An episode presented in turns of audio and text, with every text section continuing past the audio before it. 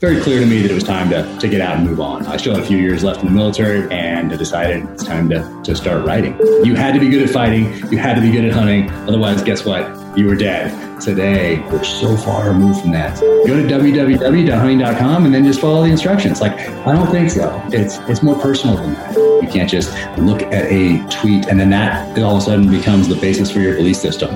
And use that experience. It can transition into wisdom as I move forward and find my next mission in life. This is Jack Carr, former Navy SEAL, current author, and you're listening to the Wild Initiative. Put down your latte and pull on your boots. I would rest at peace for eternity if my legacy was that I made a positive influence on the non hunting public about what hunters are and what hunting is. I finally got my buck on our last real day of hunting. So, a pro hunting organization is voting against hunting. And that says anti hunting to me. There was a year straight where I was averaging up to 200 death threats a day. I hugged it. Like I just wanted to hug a bear. It's proven that the average steak in a grocery store touches 50 to 100 hands and machines. And we're putting that into our body. Hey, y'all, Cable Smith, host of the Lone Star Outdoors Show here. This is Adam Weatherby. I'm Corey Jacobson with Elk 101. This is Christy Titus. Hey, folks, this is John Bear. You're listening to The Wild Initiative. Hey, y'all, welcome to another episode of The Wild Initiative, brought to you as part of the Waypoint Outdoor Collective.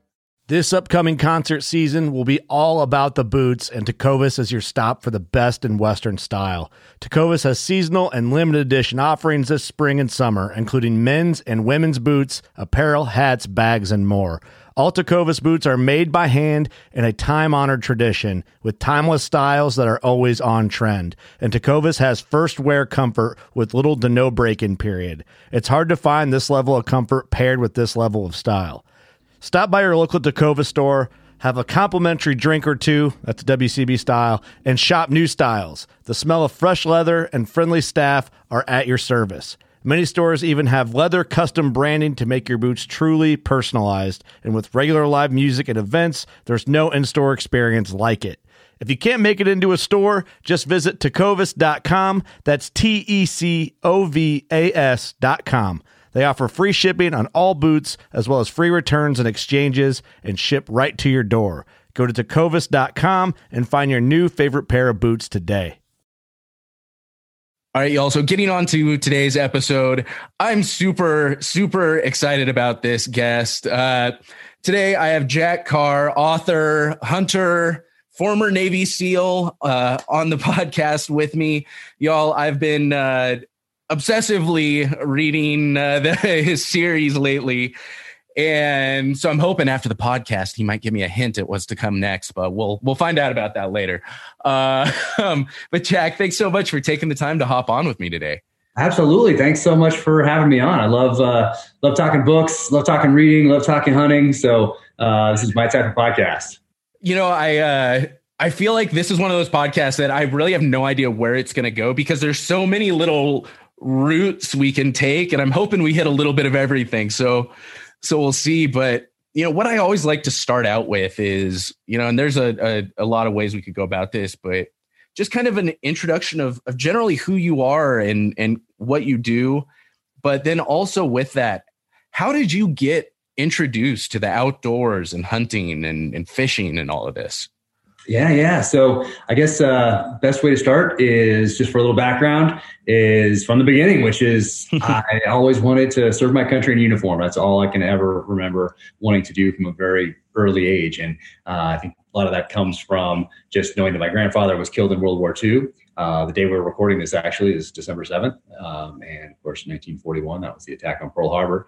Um, and I just grew up with his medals and his uh, silk maps they used to give aviators back then. Because if you hit the water in your plane back then, had a paper map, it would obviously, you know, disintegrate in the water, but a silk map would not. Um, grew up with his wings, old black and white photos of his squadron. So very early on, I knew that was my path. And then also very early on, I found out about SEALs and what frogmen were and special operations and all that. Did a lot of research. My mom was a librarian, so I grew up surrounded by books and a love of reading, uh, and knew that wow, one day, okay, these SEAL guys sound pretty tough. And the training, it says in this book here, this article or this paragraph that I'm reading here at age seven, uh, says that there's some of the toughest training ever designed by a modern military. So I'm in. So I was always on that path. And then also because my mom was librarian and uh, I loved reading, I naturally gravitated towards fiction whose uh, whose authors had protagonists that had backgrounds that I wanted to have in real life one day. And typically back then in the 80s, it was guys with Vietnam experience, either in the SEAL teams or in special forces or uh, some sort of CIA program, something like that. And so I just had such a great experience reading these novels that I knew that one day I would also try my hand at that. And I'd write thrillers of the same genre that I was reading growing up. So I just, uh, I just knew those were the two things that I was going to do with my life. And then we are always just an outdoor family growing up. We didn't grow up hunting. I grew up shooting, but, uh, but not necessarily hunting. And we had we'd go to the Sierras primarily in Northern California and spend a ton of time in the outdoors. And just any chance I got, I was always headed outside. That was just life in our family. So uh, a lot of reading uh, and a lot of time spent outside, and all that those things kind of kind of overlap because I love reading books about the outdoors, love reading books about military, um, both fiction and non. And so that was my introduction to the outdoors was just through my parents getting us outside, and then never that's never that's never wavered. So all the, all the things that i was growing up uh, i still am today. You know all my all my friends from the you know, i have from from kindergarten on uh, and i still have those friends. I actually have friends from preschool still. Uh, like yeah you you're the exact same person now. You were in preschool which is it's kind of cool to hear i guess. That is wild. I actually I, weirdly enough i had a uh, an old preschool teacher that i i ran into and uh, I knew who it was, and I was like, "Yeah, I mentioned it was. Uh, uh, I used to be one of your students." She full on remembered who I was out of the blue, called me by name. Wow. I was I was blown away. So apparently, I guess I'm uh, pretty close to the same kid I still use. I used to be, but that's awesome. So where uh, you said you mentioned your family's from Northern California? Yeah, so I grew up in Northern California, um, and just always yeah, we grew up uh, uh, just always going up into the, the Sierras and and spending some time up there. What what area, Northern California? Uh, just north of north of San Francisco, up that that area. Keep okay. Northern California. Um, Coastal. I get you. I get you. So so yeah, I grew up doing all that stuff and getting outside. We fished a lot uh, as a family, but uh, didn't really get into. I always knew I was I was drawn toward hunting, but my dad just didn't didn't hunt. We'd go to the range, we'd shoot, we had old 22s and 30 30s and shotguns and stuff like that. But um, but we never, we never, I always wanted to. And I was always jealous of my friends who were going hunting with their dads. I was always like, oh man, I want to go do that. And we just didn't, didn't do it as a family. Um, so really I got into hunting. Um, I mean, I was into it, but didn't do it until later on in life. And that was through sniper sustainment training at SEAL Team 5, uh, pre September 11th. Uh, they wanted to get us into a place like we spent a lot of time in sniper school on the range and then doing the stalking portions of the of the course as well. But uh, around that time, they really wanted to get us out hunting. They wanted okay. us to put bullets into things that were living and breathing.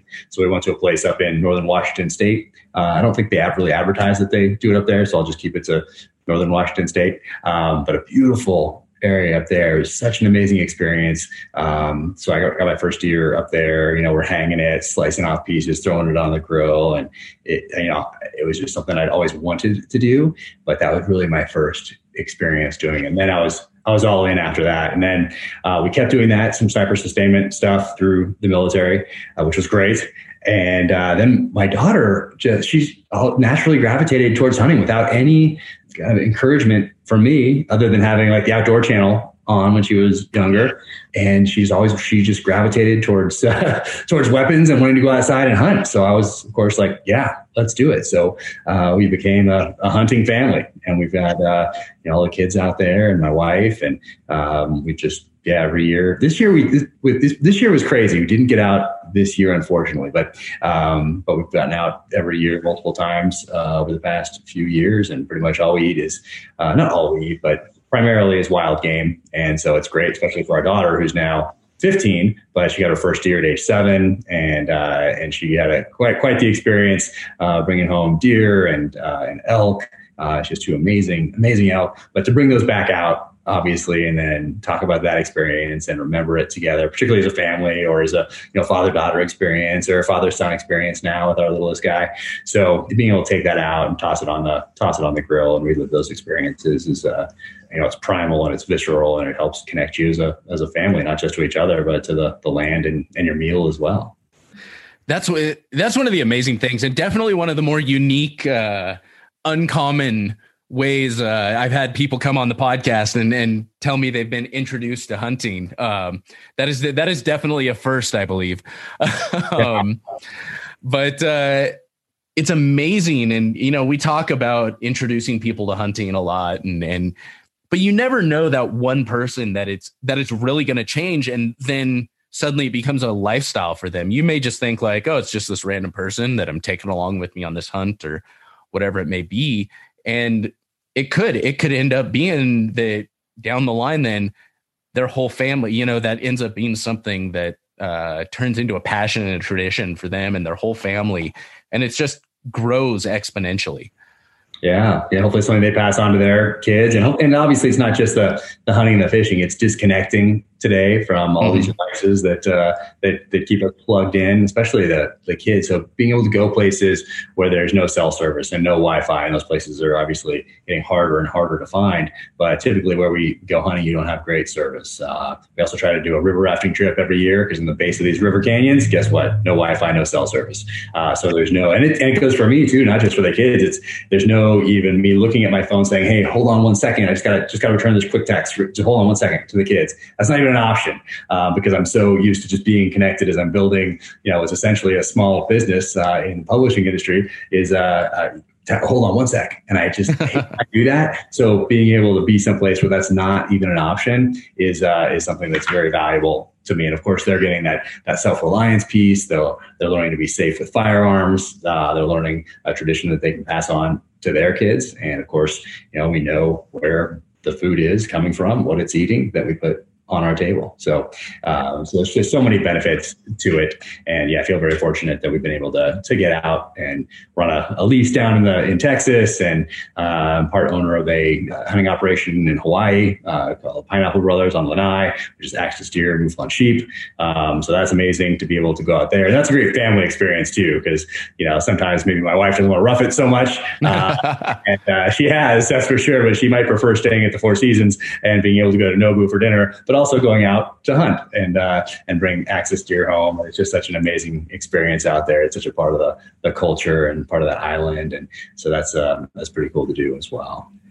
Well, you know, it's uh, it's it's really funny. I didn't realize that you were a part of. I'm super familiar with Pineapple Brothers. Uh, we took a family family trip to Hawaii, and uh, this was back when I was working full time. And my my family's like, okay, you know, we want to do this, and so save your vacation time. I'm like, all right, here's the deal, though a vacation in Hawaii is a very different idea to me than it is to you guys. And there's some things I want to do. And they're like, hey, as long as we can have dinner at some point, do whatever you want. Uh, so I, I, was very close, and it, I ended up uh, just not being able to swing it at the time. But uh, I was very close to uh, doing some some axis deer hunting while I was out there on vacation, and it's still yeah. still something I, I definitely want to do and, and want to take some time. I hear they eh, the meat is just some of the best on earth. Like, yeah, no, it's incredible. And we have Bob the Butcher out there, who's kind of like Rogan has turned into like a mini celebrity. Uh, him and his wife run the, the butcher kind of out of their house shop or out there anyway. It's such a cool experience. But each of the islands has are so distinctly different which yeah. is what's amazing about Hawaii. So um, really, I've only hunted Lanai, um, but I want to hunt the other islands. And uh, having been to the other islands, I've been to Kauai, I've been to Maui, and been to the Big Island, and been to Oahu, and all that. Um, they're just so distinctly different from one another, which is really which is really cool. And then easy to get to. Also, there's direct flights from uh, from Salt Lake, which is great because mm-hmm. we're in mm-hmm. Park City, Utah now. And uh, then obviously from the West Coast, there's other direct flights out there. Probably some from Seattle. I don't know, but uh, but yeah, so it's an easy place for the West Coast to get to. A little harder for the East Coast to get out there, but uh, West Coast, man, and you can get some work done too. Hop on that plane and start getting some. some so it's a it's a pretty cool experience.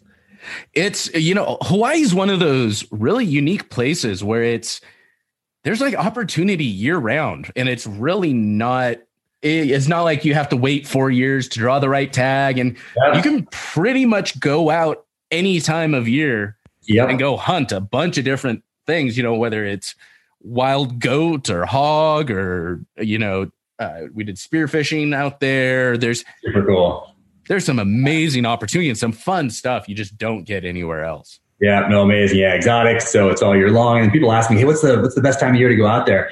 And it's so hard to say because you could go uh, in the quote unquote best time and have like just rain the whole entire time, you know, and then you could go at the worst time and have just beautiful weather. So, it, so it's tough for, you know, to be able to say, and I've been there multiple times, all different months of the year. And it's just, it's, it's awesome all the time. You just never know what you're going to get out there. And that's part of it. You have to go in with, with that. If you go to Hawaii, you have to go in with it with that uh, kind of that expectation, with that understanding that, uh, you, that, Hey, you just don't know about the weather. It's kind of it's just kind of how it goes. And then on Lanai, uh, which is the island I'm more familiar with now, is uh, that there's three distinct temperate zones there. So it's really really crazy. You know, the Serengeti type plain type thing where the axis really hang out, and then you get to these almost mountainous really lush jungle type uh, type temperate zone uh, where the mouflon sheep are, and it's just a cool cool place to go in general. I think it's definitely one of those things. I, I feel like if if you are a hunter and it's and it's your passion and it's kind of like what you obsess over, it's your thing. I, I, definitely feel like a trip to Hawaii for axis and and yeah. the sheep and, and goat and uh, and all of that. I feel like it has to be on your bucket list somewhere. You know, it's. So and you can bring your family, which is great if they're if they're not hunters, uh, or if they're they're just thinking about it. It's not a bad place to introduce them uh, to hunting. Then they might get used to it. They might think that all hunting is done out of the Four Seasons, which is uh, is obviously not the case.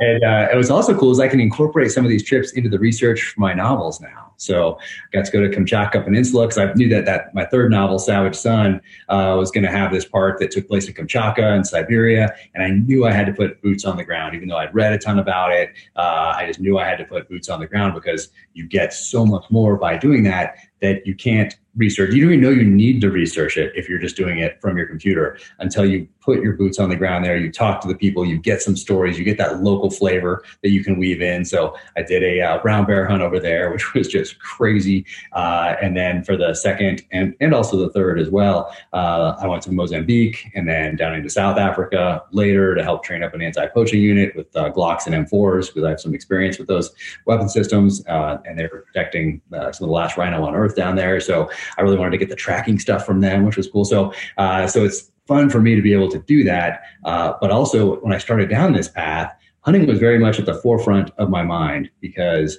I wanted someone, yeah, I want someone to pull that book from the shelf as they're walking through the airport and pass by Hudson News and see it. And maybe they heard about it from somebody or heard it on a podcast or whatever. Or maybe it's a, but they think they're grabbing a political thriller. They think they're grabbing like a spy type novel. And what they are, they are pulling that, they are getting that off the shelf, but they're also getting a little bit of an education in hunting and conservation because I weave those into the storyline, sometimes subtly, sometimes not so subtly. Um, so I wanted to do that as well because I really hadn't seen that done before in the thriller space. Uh, if it if it had been done, it was done by somebody that is interviewing a hunter uh, mm-hmm. about a place. And then just like uh, if you're interviewing like a Navy SEAL sniper about it as an author, you're taking notes. Well, whatever that person is telling you, you're then filtering through your own life experience, uh, your own biases, uh, your own other other research uh, to then put it on into a fictional narrative. Uh, so for me, I, I, don't have to interview that person because I can just remember what it was like going into Ramadi in 2006, like at the height of the war as a sniper. And I can take that experience and then apply that to a totally fictional narrative. But I think that's what made it stand out to Simon and Schuster, who sees thousands of these things every year, is that it, it feels real. The emotions uh, that the protagonist is feeling feel raw, feel real because they are, because they come from a real place. It's not just me thinking about what it would be like in some of these situations and how it would feel. It's my actual feelings and emotions applied to a fictional novel. So uh, I think that made it stand out to, to Simon and Schuster and to readers as well, because I hear all the time um, how real and raw the experience of reading these novels uh, is. So, uh, but that applies to the hunting space as well. My point is that being able to have gone to Africa, go to Mozambique, go to Kamchatka Peninsula, uh, wherever else, and then have that experience with the people, with their, their with the different traditions, hunting traditions in these different places. Uh, I can then apply those to the novels, and it works in the same way as the, the military experience does. Well, and that's one thing, you know, and that's that's perfect because I wanted to bring that up, and that's one thing I've really, really noticed throughout throughout all three books so far is uh, just that those little details here and there that you can you can tell that you're like oh yeah, no, he actually does this and has been there. You know, you'll mention a brand here and there, and whether it's talking about uh, uh, the red, the specific red dot site you're using, or the brand of camo, or I say you're using, uh, yeah, yeah, that, no. James, that uh, James Reese is using. Uh, one and the same. I was gonna, I was gonna say that was something else that I was gonna ask you. I'm like, all right, how much? How much are you and James Reese? Uh, how much crossover is there? And I, I can only imagine you know, he's a fictional character nonetheless, but there's a you've got to have poured a lot of yourself into that character because it's based on so many experiences you've had. Yeah, no, it's very, very personal. Um, and when the reader meets James Reese in the first novel, he's planning to come back from his last deployment and then get out and take care of his family because that's the last time he's going to tactically maneuver guys on the battlefield. He's a prior enlisted Navy SEAL sniper, becomes an officer, and now he's in this leadership role where if he stays in, then yeah, he'll come back as a commanding officer at some point. But in today's military, yeah, you come back as a commanding officer, you're still leading, but you're leading from the tactical operations center. You're in management at that point. you're a managing leader. Uh, you're not out there kicking doors with the guys. And the guys don't want you kicking doors with them at that point. You haven't done the workup. You don't know the SOPs. You're just stumbling around, getting in the way at that point. So you kind of age yourself out of doing what most of us came in to do in the military, uh, which is kick those doors and, and do those missions. Um, so it's a, it's a, there's a transition there. And for me, when I came back from my last deployment to Iraq, I knew that was the last time I was going to tactically lead guys on the battlefield. I was a prior enlisted SEAL sniper. Then I became an officer,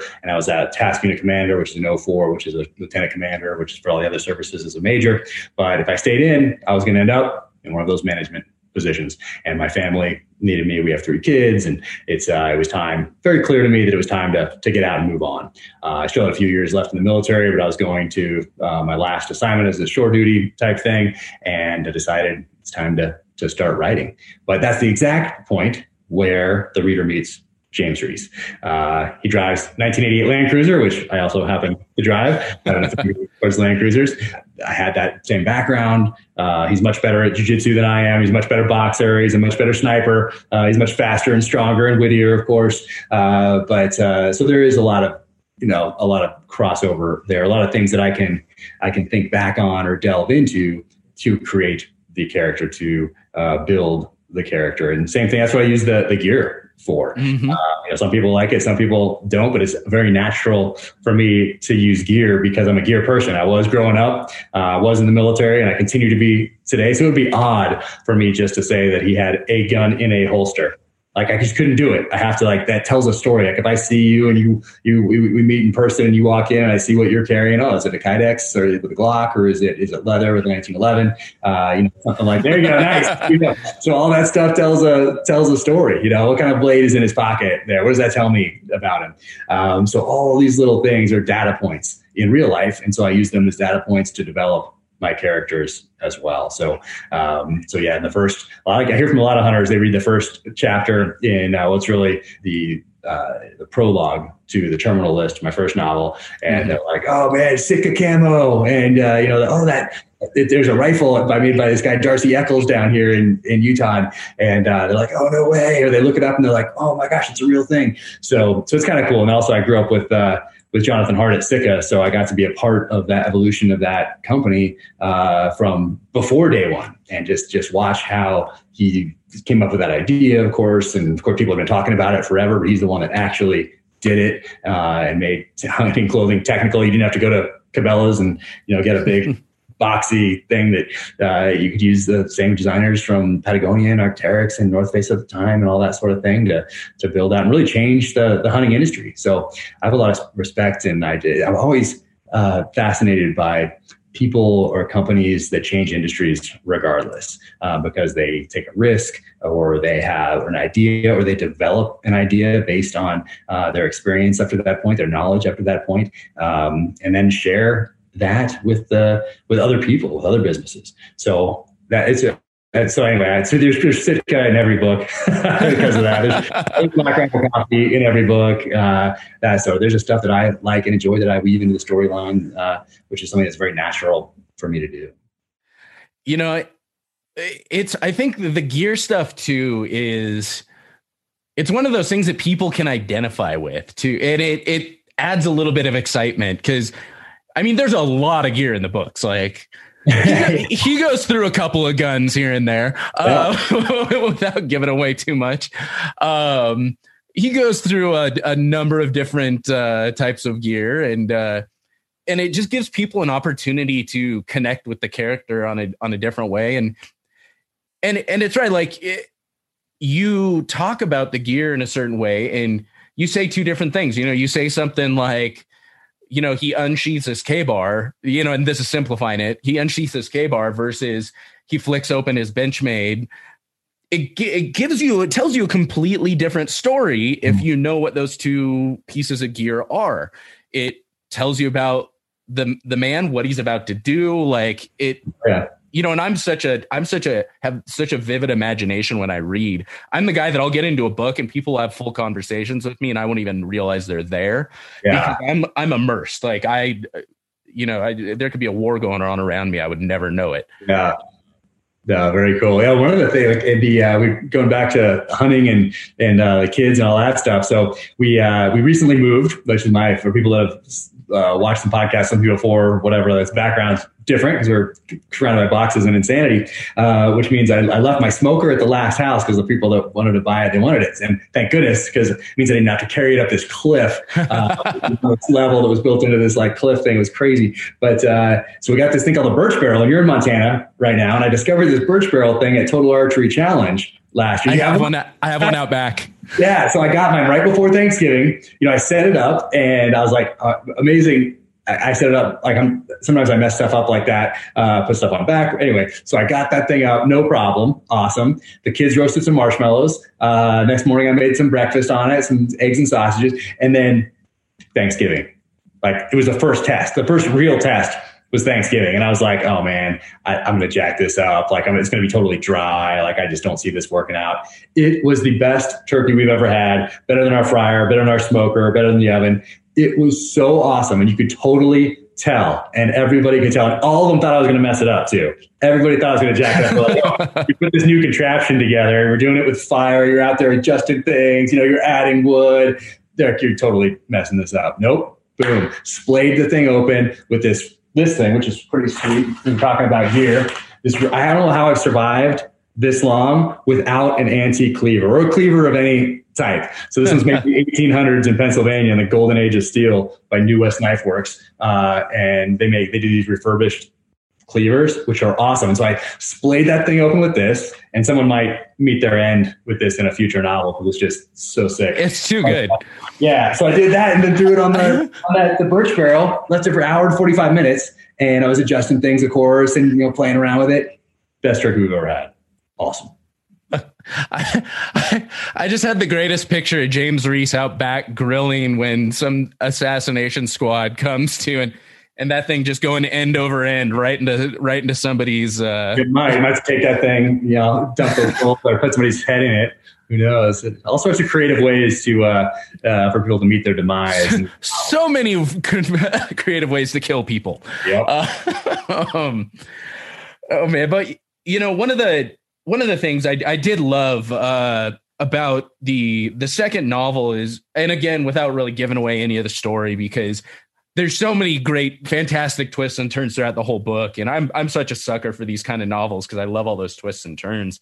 But uh, the conservation you messaging you weave throughout the whole, especially it's really prevalent in the 2nd mm-hmm. in the second novel, just because of of where James Reese is and and what he's doing and I'd like to quote uh, a section from the book here that I just really stuck out to me, and it's uh, talking about conservation and and Rich and James are talking together, and he says uh, the general public in Europe and the states don't see the difference between what we do and what the poachers do.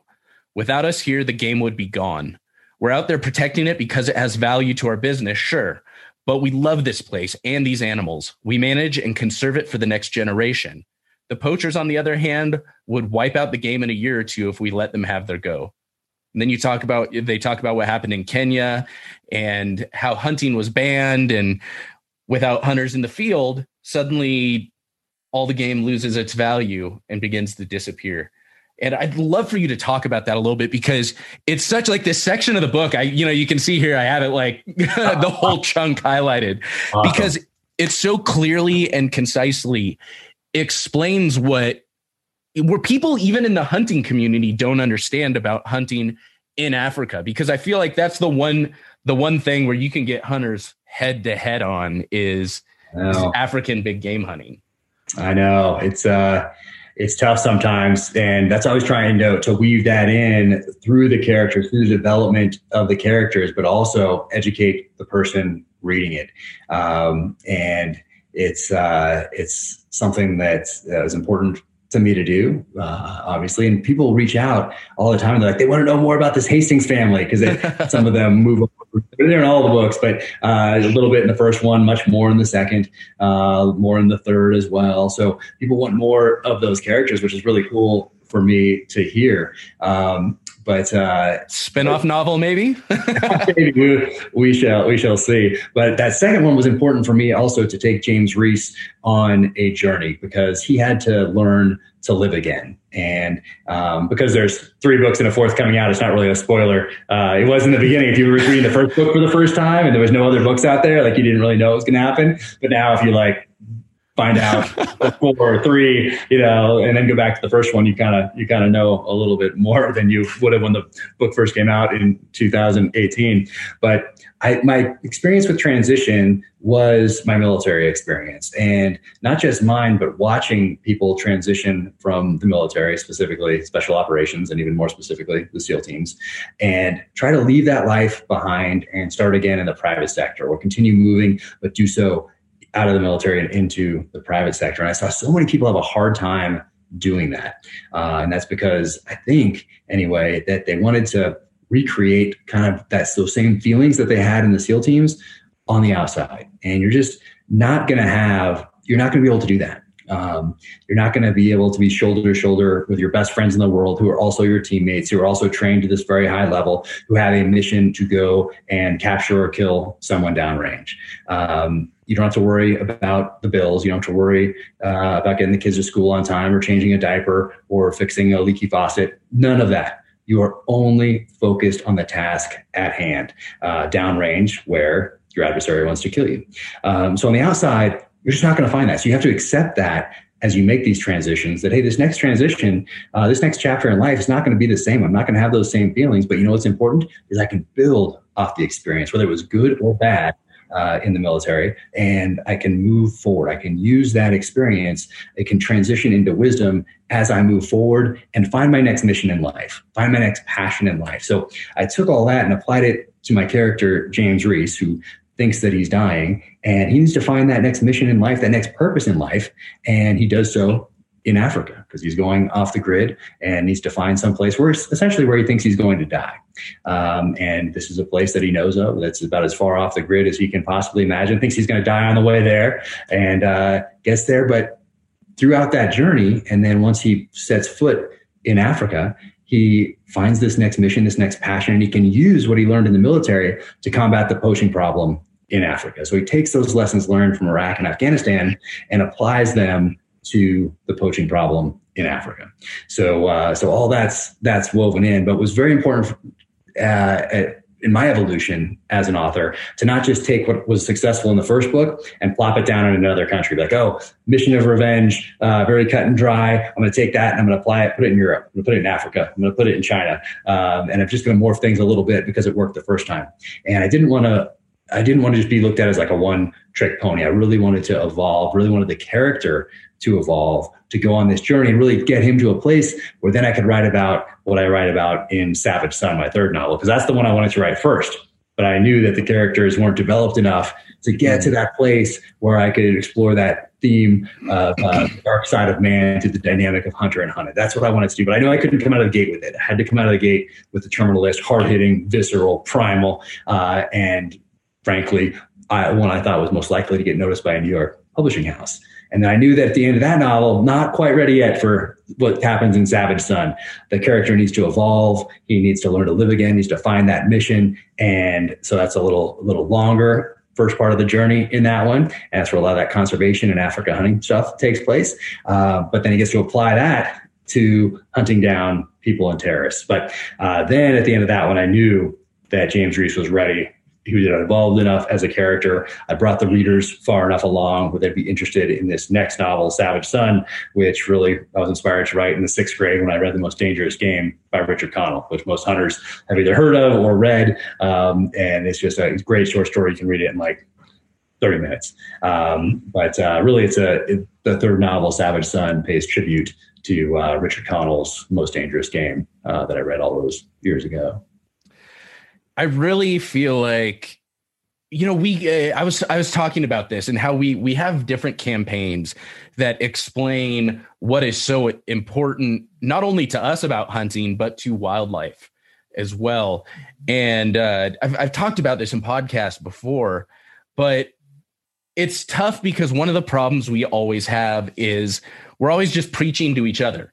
You know, we're we're we're standing we're standing in front of the mirror or we're standing in front of the choir and preaching preaching you know what we're hearing right back at us. And it just it's not beneficial and it, so i think guys like you men and women like you that have an audience that's going to be wider reaching.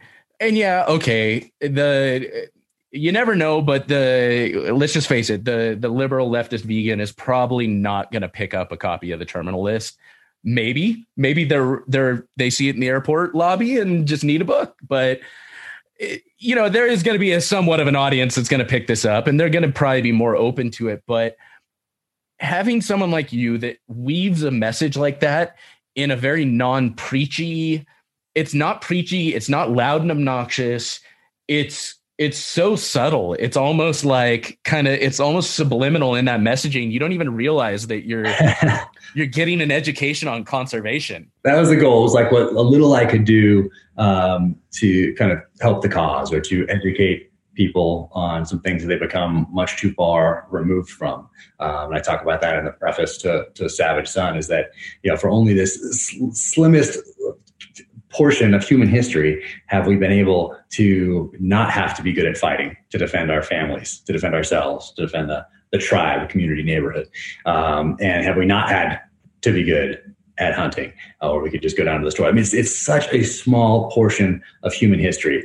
So it's important for me to to explore that part as well. Um, but I think so many people are disconnected from the land, disconnected from where their their food comes from, uh, disconnected from the skills that uh, that their forefathers had to have had because if they didn't, they would not be here today. Like you had to be good at fighting, you had to be good at hunting. Otherwise, guess what? You were dead. Uh, so somebody in everyone's line was good at these things, or maybe they were very good at making alliances, you know, and they they were good at uh, at the cooking piece or something. But uh, regardless, today we're so far removed from that. So, uh, but I think there's still that spark in everybody. Just like like that theme of revenge for the first novel, I chose that one because I loved reading books about revenge growing up. I love movies about revenge. People are just naturally drawn to that theme um, for whatever reason. But it's such a primal notion and a primal thing to explore. Uh, if you're wronged, if you are attacked, back at the beginning of time, you know what you did? Oh, well, you went out and you killed that person, um, and to make sure they wouldn't attack you again, or whatever, whatever it may be. So there's something in all of us that that connects with. Same thing with hunting, uh, and and so I think even though people don't realize it, maybe as they're reading through these things, if they've never hunted before, uh, they've never taken a jiu-jitsu class, they've never picked up a weapon, um, but there's something in them that it, it's just so primal that connects them to that storyline that connects them to the fight that connects them to the hunt. Um, and i think there's really something something to that uh, and to have gone down range in the seal teams and to uh, to be a hunter um, and being able to take those and apply them to these novels i think there's something there's something to it. I mean i can't I'm not certain obviously but i think i think that there is. And uh, i love exploring all those themes. So there'll be common themes that find their way into the rest of the novels as well, because it would, it's just very natural for me to incorporate that because it's something I'm always thinking about. It's something that's such a, a part of me and my family um, that for me not to incorporate those sorts of things would just be strange. It's you know there's there's one more quote that I'd, I'd love to share from the book uh, because it's so it again it's so concisely just shares I think how many of us feel uh, about hunting and you know again from from true believer Reese is out with uh, the the guides and they came across uh, an animal that some poachers had had snared, and Reese uh, Reese just took a shot and took down the animal. And it says, uh, though putting a finger to trigger or nocking an arrow and bringing a bow to full draw was the culmination of one's training and preparation, it wasn't something Reese celebrated. Instead, after sending a bullet or releasing an arrow, he'd approach the animal quietly, kneel to place his hand on the creature he'd taken to provide for his family. He respected the wild others much more than he than the men he'd put in the ground. It is it's one of those amazing things to where yeah, there's excitement in the hunt. There's there's joy in being in the outdoors and providing for your family. But I mean, I think you know, even Fred Bear, like the father of bow hunting, talked about it. There's there's joy and there's sorrow with that. You've taken a life, and uh, there's respect as well that's involved in that, and that brings across the message so well and it and it really again it just concisely explains to people and and they read that and i hope as people read these books they begin to associate that sort of attitude more more so than the drunken kind of redneck behavior that people think of from the movies when they think of hunting. Because i feel like that better encompasses more of what the hunting community is about. Uh, Thank you. I appreciate that. It's uh, and that's how I feel. Obviously, that's the the character that I'm most closely, you know, associated with uh, as I write these things, and what I what I apply my experience to um, is really is is his background and his thought process and his training and um, his mindset. But uh, for me, getting out there, and when I do that, when I'm with other people or with a, an outfitter or something, and I, you know, I take that shot and sometimes I think they sometimes think it's strange that I don't all of a sudden just like, yeah, start celebrating uh, when, it, when it drops. Uh, so I'm very, and I've always been that way. Um, it's my first shot on an animal. Take, take that shot, boom, get that other, get another round in there. You know, maybe you need a follow up, maybe you don't, but you're ready. Okay. And then when I approach it, it's very strange. I don't think I've ever talked about this on a podcast before, but I approach it like I do a human um, in that I want to be out of their line of sight and approach it approach the person from that direction just so they're not you're not sure. You're gathering information as you approach that person. If you're if they're facing you you gotta move offline uh, so they can't see me as i approach um, that sort of thing. If the person's just wounded or whatever else uh, yeah maybe you have a partner that's holding and their their focus is on them and then you're coming around to do the cuffing and prisoner control and that sort of thing. But uh, but same thing with an animal. You know, i approach that i'm ready to go. Uh, that round is in there take my scope, dial it back to you know to to one or whatever, uh, and uh, whatever it may be, and then I walk in and just quietly walk in out of that that line of sight and to go about it from there. So it's uh, uh, you know the celebratory jumping up and down. It's just not my not that there's anything wrong with it, but it's uh, it's just not you know what I what I do. Um, I get up there and and uh, then start doing the job, the rest of the job. But um, uh, and that was very natural for me to write about that for my protagonist as well. It's you know, and and like you said, there's I don't think there's anything wrong with with people that do celebrate. I'm not saying you know neither of us trying to say that that's a bad thing. Everyone has a different.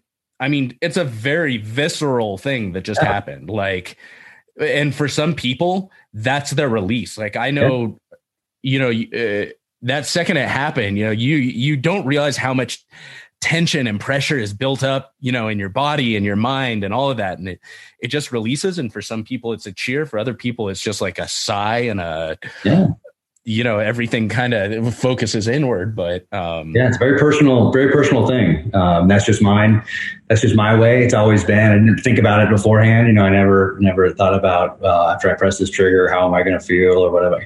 Any of that sort of thing. It's just naturally what happened. So it's natural for me to then write about it uh, through my protagonist eyes as well. Um, nothing wrong with that. Every, everybody's going to have a different type of uh, reaction to uh, and and if, if you wound an animal, it runs off. You know, it's a little different than if it just drops right away. And if it just drops right away and you start celebrating, and then all of a sudden it pops up and runs off, well, then that's a different experience, and that's a different that's a different lesson. So there's all sorts of things and ways, uh, you know, that you can go about uh, uh, doing and feeling about these things, um, and that's just you know just just my way. It's very natural for me to to, to write about it through my protagonist's eyes. So yeah, and you know, you mentioned uh, you mentioned a lot people wanting to learn a lot more about the Hastings family, and uh, and it, I I do. I would actually. I would absolutely read uh, read a spinoff book about the Hastings. Just throwing that out there, you know, especially because uh, I I picked up the uh, three sips of gin or two sips, yeah, three sips of gin. Yeah, three sips of gin. I I picked that up and it's actually I just started reading it uh, about two days ago. Um, so that's that's the next. And I'm, I'm thinking about this. I'm like, I want I want Jack to write a novel about this, like uh, about this.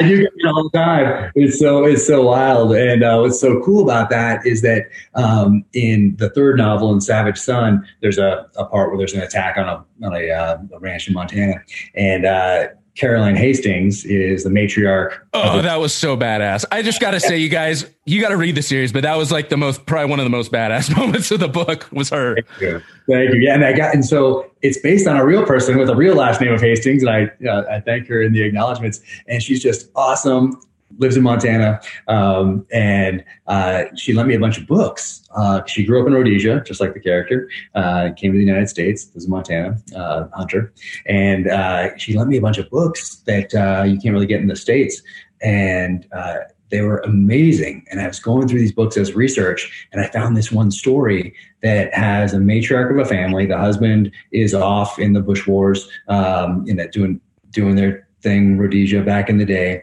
and they're they're under their family farm is under attack, and the matriarch has this one line that she says to her daughter.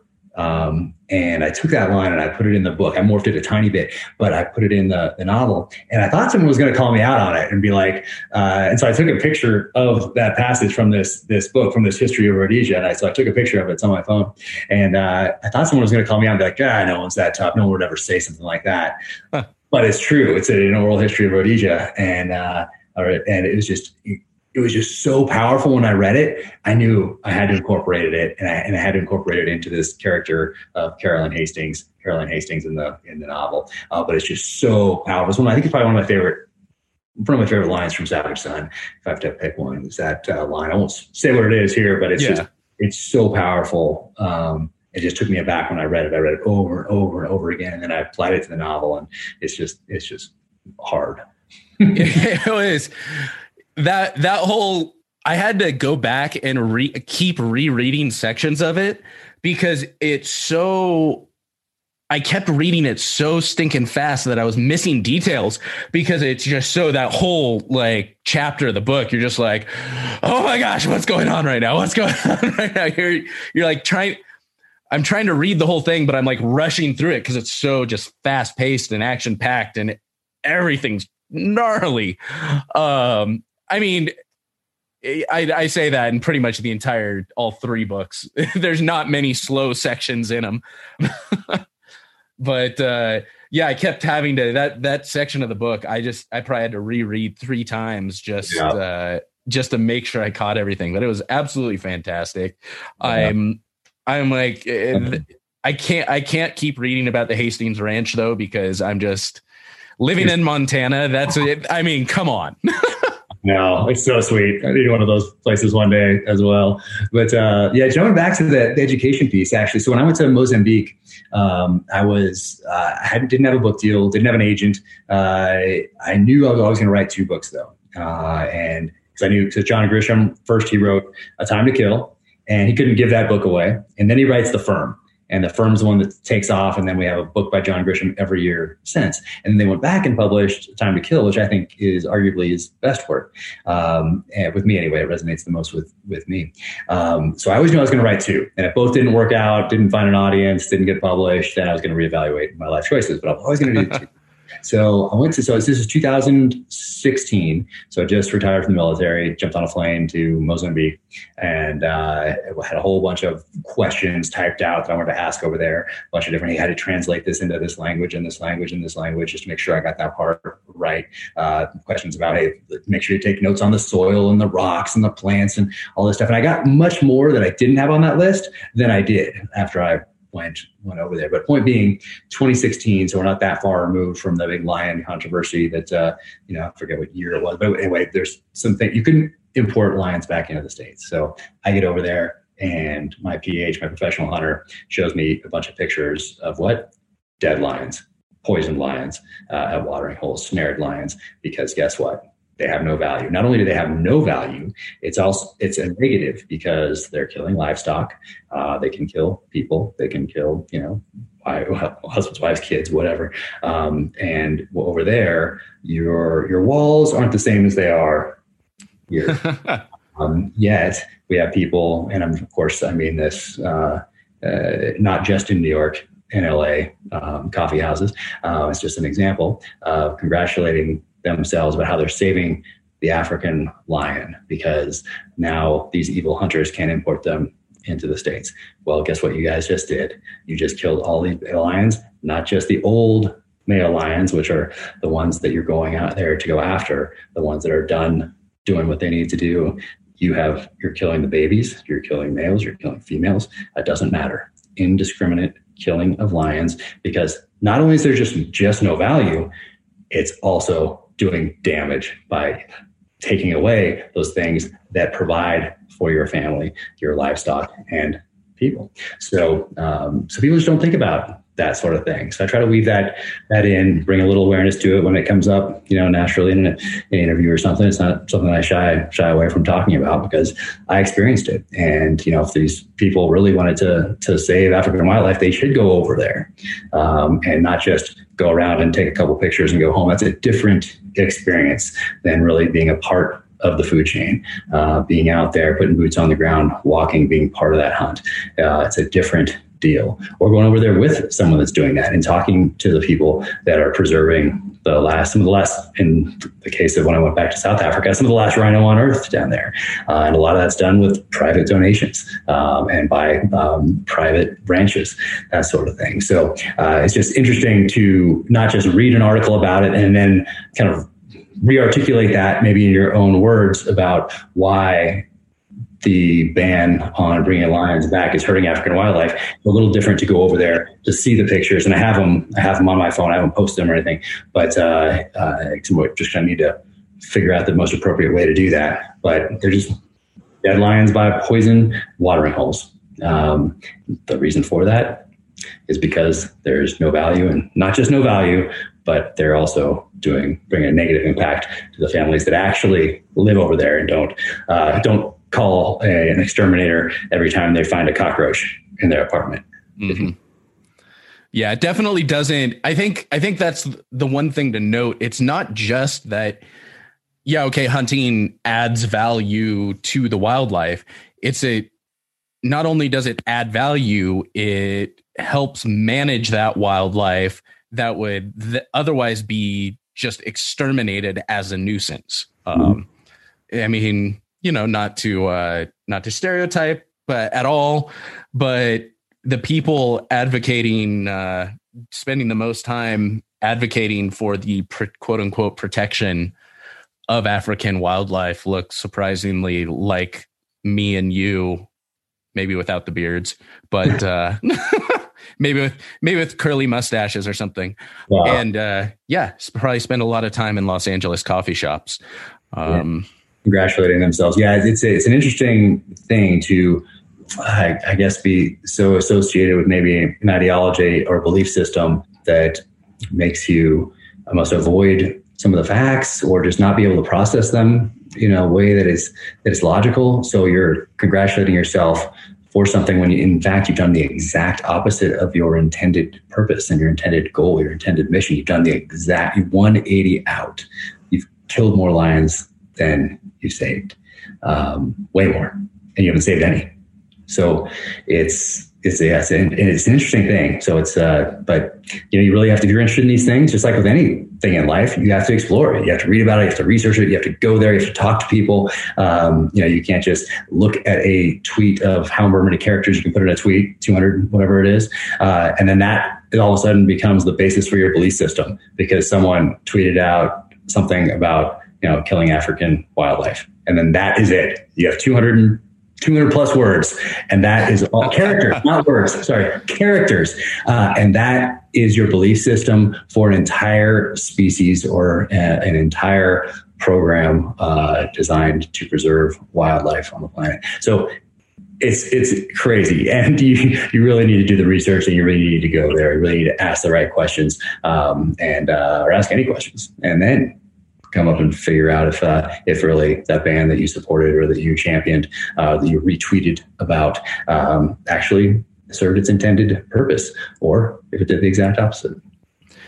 Do you have any any resources you would recommend to someone that uh, other than actually going out and seeing it for yourself firsthand? Uh, any any resources or places to look for for information about this? Gosh, you know, I don't have like one single um, place that I go to to research these things, um, so I don't have a certain place like that. Um, maybe some of the different organizations that have a goal of preserving African wildlife, go check some of some of those websites and read some of what they have to say. But uh, for me, I really do research really across the board, particularly as an author. Um, I need to make sure that what I'm putting in the novels is factually correct. Because people will call you out on it when you say pavement and they say no, that's asphalt or whatever. Like people will, will we'll find these things like that um, because everybody uh, has a different area of expertise. And me, as an author, that my area of expertise isn't different types of you know pavement and cement and asphalt or whatever. Um, but I need to look into those things uh, to do that research. So that applies to anything really, whether it's something that quote unquote small or something very large, like the history of a terrorist organization or some of these impacts of, hunting or that whatever it might be. Um, so I think it's uh, it's important to go out there and do that research, immerse yourself in whatever it is that whatever topic it is uh, before you jump to a conclusion based off someone else who also did no research other than retweet somebody else's 200 character tweet. So I think it's important to immerse yourself in whatever it is that you want to have an informed opinion about, um, process it, sleep on it, think about it, apply your experience to it, uh, and then maybe talk about it. Uh, so, and as an author, I'm very fortunate that I have this time to research these novels. Um, oftentimes in interviews or if I'm posting about something, I don't have as much time, but I try to put as much thought into every single post as I do into the novel. There's anything that I do, uh, I try to put the requisite thought into it and uh, take that, put that requisite time into it. Um, so, because I think it's important for my readers to know that, uh, yeah, they can trust when I, they can trust that I've done that, uh, regardless of what my opinion is on something. What I'm writing is that they know that I didn't just uh, hear it from one person and then then say it again real quick. It's you know I thought about these things, I researched these things, um, I got to think about them as I continued to write. Got to do some more research as additional questions came up, and then for the most part, I try to go to the places that I write about, talk to the people that are there, uh, and then apply those stories, apply that local flavor to the novels as well, which also then becomes part of, uh, of our shared experience. So we got some exciting stuff coming up. Uh, new novels going to be coming yes. out, as well as uh, James Reese is is being brought even more to life. Yeah. Um, so we got we got the we got the new novel. What's the what's the title of the new novel? The Devil's Hand. So that comes out. Uh, here, here's, a, here's a little card actually that has looks like that the okay. Devil's Hand. So it comes out April 13th and finished that the first round of edits. Um, so this is what is today, Monday. So on Friday, well, actually Saturday morning at three in the morning, I finished the because uh, that's the only time it's quiet around here. we have three kids and a dog, and you know it's Christmas holiday coming up. It's just insane. So it's uh, it's mass chaos at all times. So the only time it's really quiet is between maybe 10, 10 30, 11, and 3 in the morning. So finished up the, the first round of edits here uh, a couple days ago. And the next thing I do is I print it out and I take a breath and then I come back to it, trying to read it through the eyes of someone who's experiencing it for the first time, who hasn't been intimately involved with its creation over the last year year plus. Uh, and that's that's the part that's really the challenge for me because I'm so intimately involved in it. And this one really explores something I've thought about for years and years and years during my time in the military, um, which was, hey, what is the enemy learning from us? While they're watching us in Iraq and Afghanistan, uh, so what is a what are terrorist organizations learning? What are super empowered individuals learning? Uh, what's Russia learning? What's China learning? What's North Korea learning? What's Iran using learning? Uh, of course, they're a little more closely associated with us by what they've done through proxies from the early 80s up through today. But what are they learning? Essentially, watching two football teams play and watching them, watching them for 20 years, and then putting your team on the field uh, in opposition to someone that you've seen, uh, studied for all these years, watch how they've adapted over that time. So I really wanted to explore that, and I did that through the medium of, uh, of biological weapons. So I was doing a lot of research on bioweapons, really from the end of World War II up through today. Uh, what happened to what the Japanese used in World War II, what they studied in World War II, what happened to their research at the end of the war, um, what happened to the German research at the end of the war, what did the Soviets do uh, the early days of the Cold War up through their dissolution, and then what happened to all that information, all that research, all those doctors. Uh, what have we done? Um, how have these uh, biochem weapons treaties played in to that? Uh, so I explored, was exploring all that sort of thing, uh, and that's the that's the devil's hand. So that's uh, to get that one that one out there. But I'll but so if you hadn't spent the last year researching these things and then applying our response to COVID uh, to that storyline as well, uh, like if you hadn't been in so focused on that research and writing this novel. What would it read like to you? So I'm trying to, to I'll try to look at it through the eyes of someone who's experiencing it for the first time here. Make my edits, take another step back, probably print it again, read it through one more time, and then whoosh, done. And it's time to move on to book five. I mean, you know, if if you need any assistance or, or feedback, I'm just Thank just saying. Thank you. I appreciate it. Um, like I said, I'm a little bit anxious. Um. excited to get, yeah, this is, this is, uh, yeah, I'm super excited to get this out here. And then my mind's already, as I get close to the end of one novel, I start thinking about the next one because I have to leave it in a way that keeps the aperture open or the door open for the reader wanting to know what happens next even though it's a might be a year away. Uh, so I start thinking about that next one. What's going to be that theme? What's gonna what, what's James Reese going to need? How's he going to need to evolve in that next one? What's the so I start thinking about that a lot as I get to the end. Uh, and now I know where this next fifth one's going, so I'm excited to jump into that one too. But probably before I do most of my effort over the next week will be on the last couple scripts for uh, the Terminal List series, which uh, uh, will start Chris Pratt, will be on Amazon. Antoine Fuqua's directing, who's amazing. Did Training Day, Tears of the Sun, Equalizer, Magnificent Seven, such a great guy. Um, so uh, my next kind of I don't guess the efforts over the next few days will be tightening up those those scripts, and then we'll start filming here in 2021. So we shall see. That's that's super exciting. I'm cannot wait. When I saw when I saw you kind of first mentioning that on on social, I was I was pumped to see that that's going to be coming to Amazon. I think that'll be just absolutely fantastic to watch. Um, yeah. Eight part series, uh, and I'm really excited with the way they're because it's a different way to tell, a different way to tell a story, different medium. Uh, the written page different than watching it on a screen. So it's a, I'm learning a ton uh, about screenwriting, about telling stories through that visual medium, and I'm really excited about the direction. It's like, it has to be a little different um, in order to just because it's a different medium. So uh, I'm really excited about the direction that it's that it's taken, and it's just it's just awesome. That's going to crush. Will we will we be getting a lot of that that hunting and conservation messaging even in the the Amazon series as well? Not as much as in the books. That's for that's for sure. Yeah. Uh, you have such a limited amount of time. For me in a book, I can be, if I want to get to the end of a paragraph and I'm like, hey, you know, I want to explore that a little more. Guess what I do? I write another paragraph. Uh, but when you're doing these scripts, you have a certain amount of time that they have to fit, uh, and you have a budget. Uh, so for me, I can write about anything. It doesn't it doesn't matter. I don't need to think about a budget as far as uh, what man. If we're going to destroy a building like that, is that going to be expensive? Uh, I don't have to think about that at all. I just put it in there. In, in LA, especially now with all these COVID restrictions, if you're thinking about doing a scene that has a huge crowd, well, that is a uh, significant consideration for the budget. So mm-hmm. as they're, you're writing these things, you have to think about that. If you have eight part series that takes place in a crowded mall, well, that's going to be uh, probably not going to happen. You're probably going to morph your storyline a little bit. So it's interesting how COVID has really crept into all aspects of our life, not just the uh, the health side, worried about relatives and whatever else, businesses closing and all the rest of it. I mean, it's affected every single part of our lives and really has changed the course of history. But in this specific instance, um, yeah, it's changed storylines. It's changed probably all, almost all storylines um, in Hollywood over the next few years because you just have to take that into account. If you have a, a now, if you have if you're doing something like Castaway uh, or whatever, you're on an island, it's a little different. Like you're good, you're fine. Uh, but if you have any scenes and crowds, well, you have to really think about that and consider what that means and if how important is it to the storyline and can we tell that same story another way.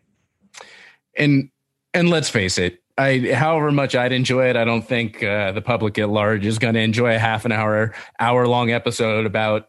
Uh, oh, there's some stuff in there. Yeah, no, you'll you'll notice some stuff. you should notice some some gear, and of course, this is my first rodeo as far as this stuff goes. I'm learning a ton. Uh, it's been awesome so far. The, the, team they put together is amazing. Uh, but I'll be curious as we get as I go through it, I'll learn so much more. And I'm typically a sponge. I always felt in the SEAL teams like I was a new guy, even at the end of 20 years. Uh, I was always learning. Um, and I'm always learning here too. So be very curious to see about, you know, the weapons and the gear and how you source that sort of thing. And, you know, whose prop house uses what, whose technical advisor likes what or whatever. So it'll be very interesting to see that dynamic as we start adding people because at first it was just me and the screenwriter uh, chris pratt and Antoine Fuqua so me and the screenwriter putting together the first episode and then chris pratt Antoine Fuqua uh, and the screenwriter going to sell it to Amazon, going to Netflix, going to Disney, going to HBO, all those. And then there's like a bidding war, whatever, and Amazon got it. Um, so after that, they put together a writing room. So now you have like 15 people coming together to, to work on the next series of scripts. Um, and they do their job for a certain amount of time, and then they go on to the next project. So now it's back to me, the screenwriter, uh, Pratt, and director. Um, and then now they're starting to cast. And then, and they'll start thinking about locations. Then they'll start thinking about all that that gear and the prop houses and scheduling and all the other things that go, all the logistics that go into making a movie or making a series or whatever it might be. That's a lot of people. When I sit down to write a book, it's just me. Uh, so it'll be interesting to see because every time, any time you add more than one person to anything, now you have a political consideration. You have a mm-hmm. uh, to to consider, and then when you add hundred people, two hundred people, three hundred people, a thousand people, and you're juggling all those different personalities and all the rest of it, it, it could get a little interesting. So I'm, uh, I'm very curious to see how that plays out over the next year. Well, so as we're winding down here, uh, one thing I always like to kind of finish up with is, you know, say say somebody was reading the novel, you know, and they they're reading about the Hastings Ranch in Montana and and elk stocks or mule deer stocks and all all this stuff, and they're like, "Holy crap, man! Like this is it! Like I've always wanted to do this, like hunting." But I don't have any background in it. I don't know anybody that does it. You know, my only experience with hunting and the outdoors is reading about James Reese and Rafe Hastings. Yeah. So maybe you hear about someone like that. What what words of advice would you give someone that wants to get into hunting but maybe is kind of intimidated by it? They don't know how to even start.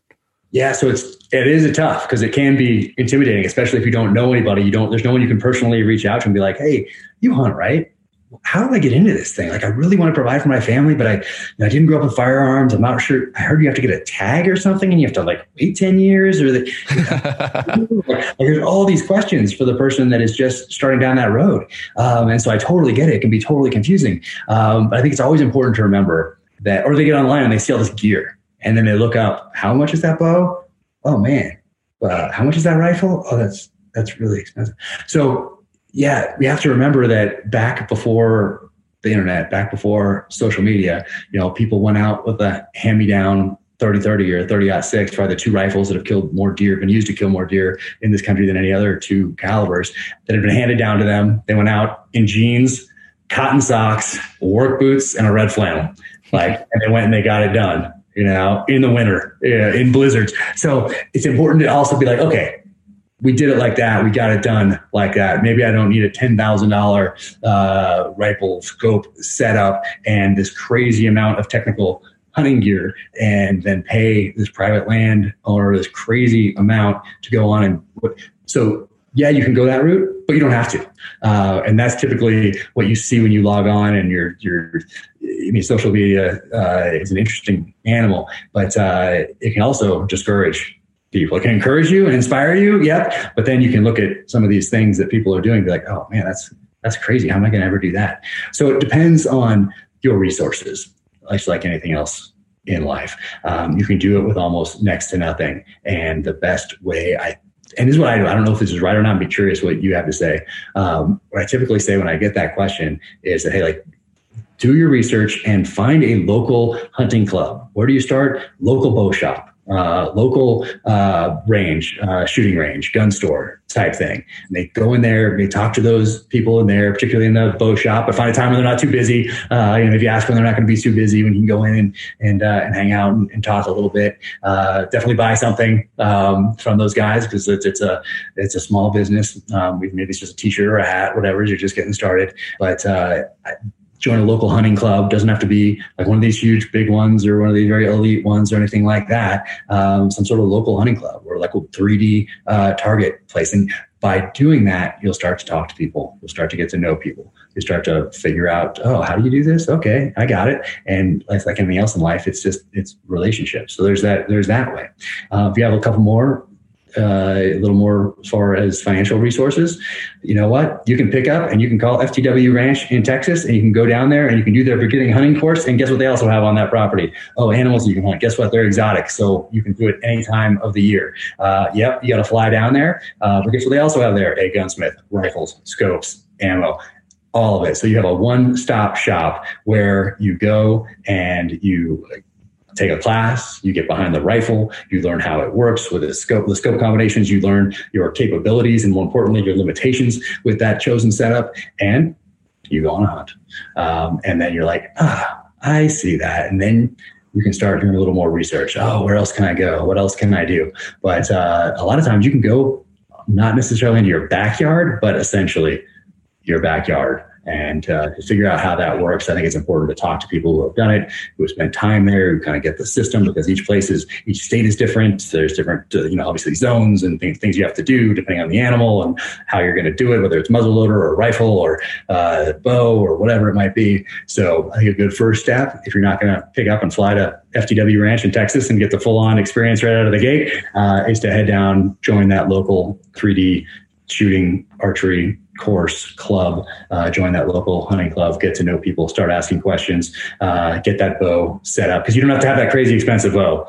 Uh, you know we didn't have those you know certainly 100 years ago people were getting it done. And uh, and they, we were, they weren't spending this amount on uh, on these bows and these uh, these different setups or whatever so there is something out there that uh, is not as expensive. I'm not going to say it's not expensive, but it's not as expensive, and everything's relative. So everybody has a different perspective on what's expensive and what's not. So, um, but first step, yeah, go down there and talk to some of those people and be like, hey, I really want to get into this. I don't know how to start, and uh, you know, most of the time they'd be more than happy to sell you a bow uh, and talk to you about the different options. And you can be like, well, that uh, you know, I have 500 bucks to spend. I have 300 bucks to spend. Um, I have a thousand bucks to spend, whatever. Hey, how would you do it? That's what I typically do. I'm like, hey, if this was yours, how would you set it up? Or if you had $350, like what would you do with it if you wanted to get started in this thing? And typically somebody in a bow shop is gonna be like, oh, this is what I do if I had that. Um, so it's a very long way to go about it, but it's not an easy question. Just say, go to www.hunting.com and then just follow the instructions. Like, I, I, don't, think, I don't think so. It's, uh, it's more personal than that uh, if that makes sense. And I'd be curious what you you probably get that question a lot as well. I'm curious what you say. I mean, it's just about word for word what I say is I, tr- you know, find a local shop, find a local conservation organization that's having an event. Typically the same type of thing. Yeah. You know, it's, and uh, again, yeah, you can't always afford. Sometimes the local shop might be a little bit more expensive than a big box store or Amazon or something if they're having a sale. And, but if you can, you know, go small, do what works within your budget as far as picking up gear, but make an effort to build community because that's how. I mean, shoot, I started a damn podcast to build my community. Like, I, yeah. I, didn't, I didn't know anyone. And all those resources, there's all those resources as well. There's your podcast. There's other podcasts. There's different people that uh, that you can follow and kind of get a tidbit here or there. Um, main point is not to get discouraged and to know, just like like you said, go to that local local shop. I mean, that's that's really what I tell people too. And then also, yeah, join that local conservation group or hunting club. And you're mm-hmm. going to develop those relationships and and uh, you're going to build uh, build a base of knowledge. And then you go out and then guess what? You're going to learn. Yeah, and it's it's funny you bring up FTW Ranch because I just had Tim Fallon. Oh no!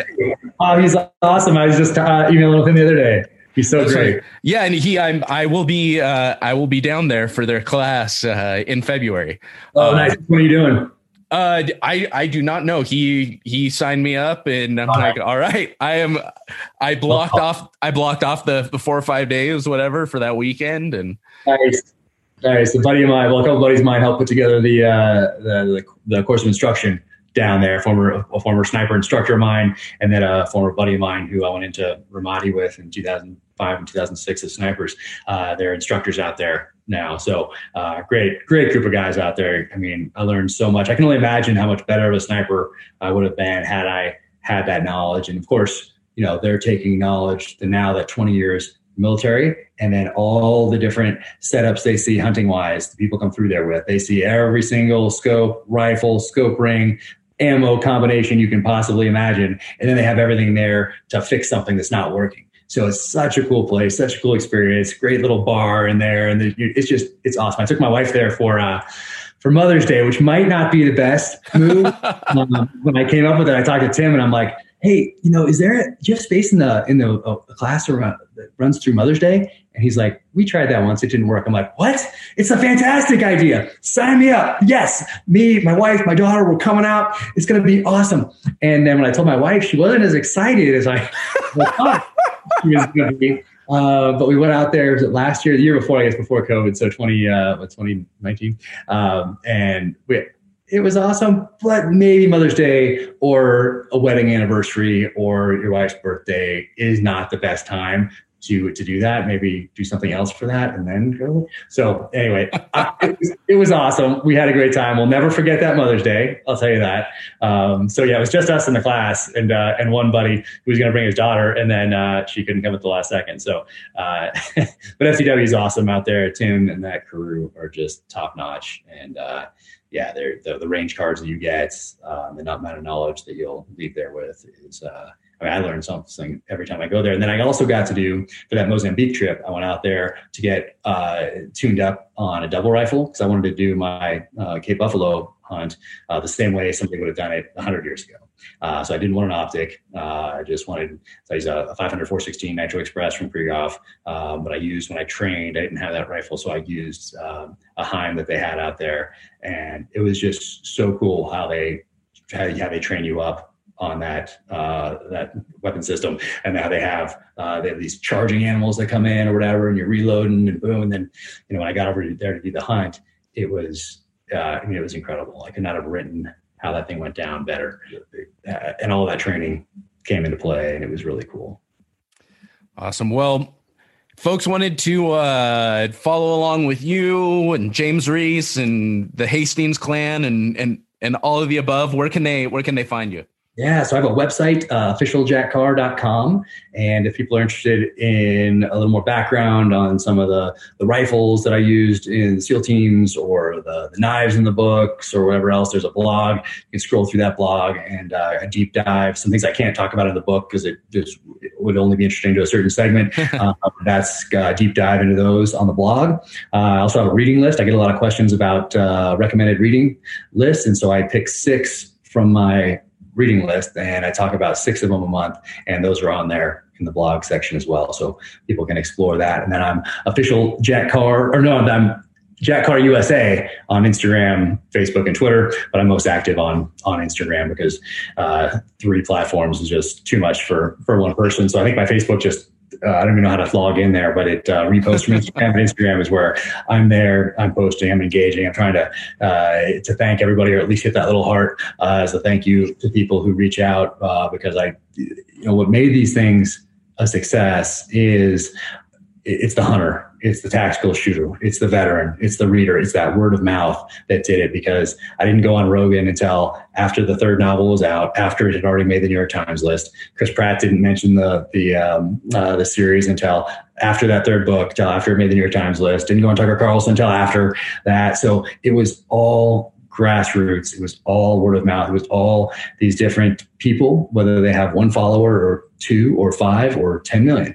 Um, it was, and everything in between. It was all these different companies that I had personal relationships with over the last 25 years, just by one, being part of this industry and being uh, wanting my guys to go downrange with the best possible gear that we could, uh, and developing those relationships just naturally over time. Uh, like they wanted to help launch these novels and like let their uh, people that, that, that shoot their rifles or their pistols or use their knives know about it, uh, you know, especially if it was in the novel, which a lot of times uh, they are. So, um, so that was that was pretty cool. So I try to thank everybody. It's getting harder, harder and harder, but I still try at the end of the day just to, to you know to go through and, and, thank people because I sincerely appreciate uh, people taking a risk on me as a new author, uh, then recommending me to a friend. Because when you do that, you risk something as well if the person doesn't like it. So, um, so I sincerely appreciate everybody doing that, and uh, it means a lot to me and it's it as a as a fan coming from a fan perspective it's it's very appreciated on, on our ends. Even just when you get you know when you leave a comment and you get that like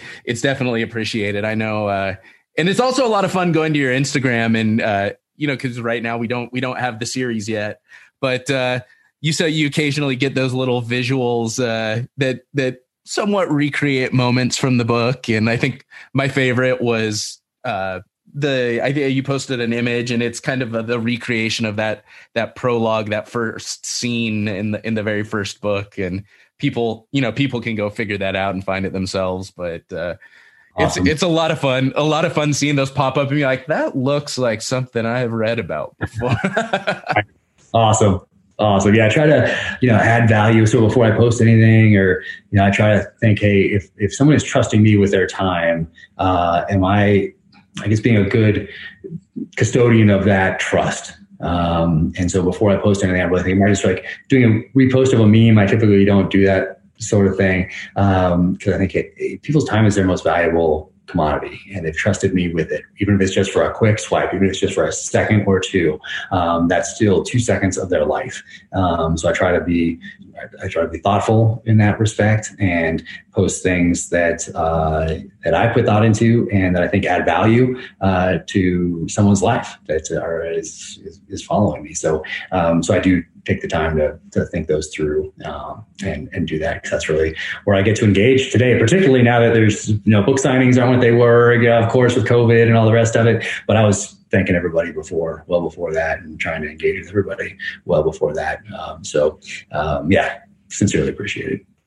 Awesome. Well, I really appreciate you taking the time. I'm glad we got to make this happen. Looking yeah. forward to finding out uh, what happens in the next book and, and looking forward to seeing the series as well.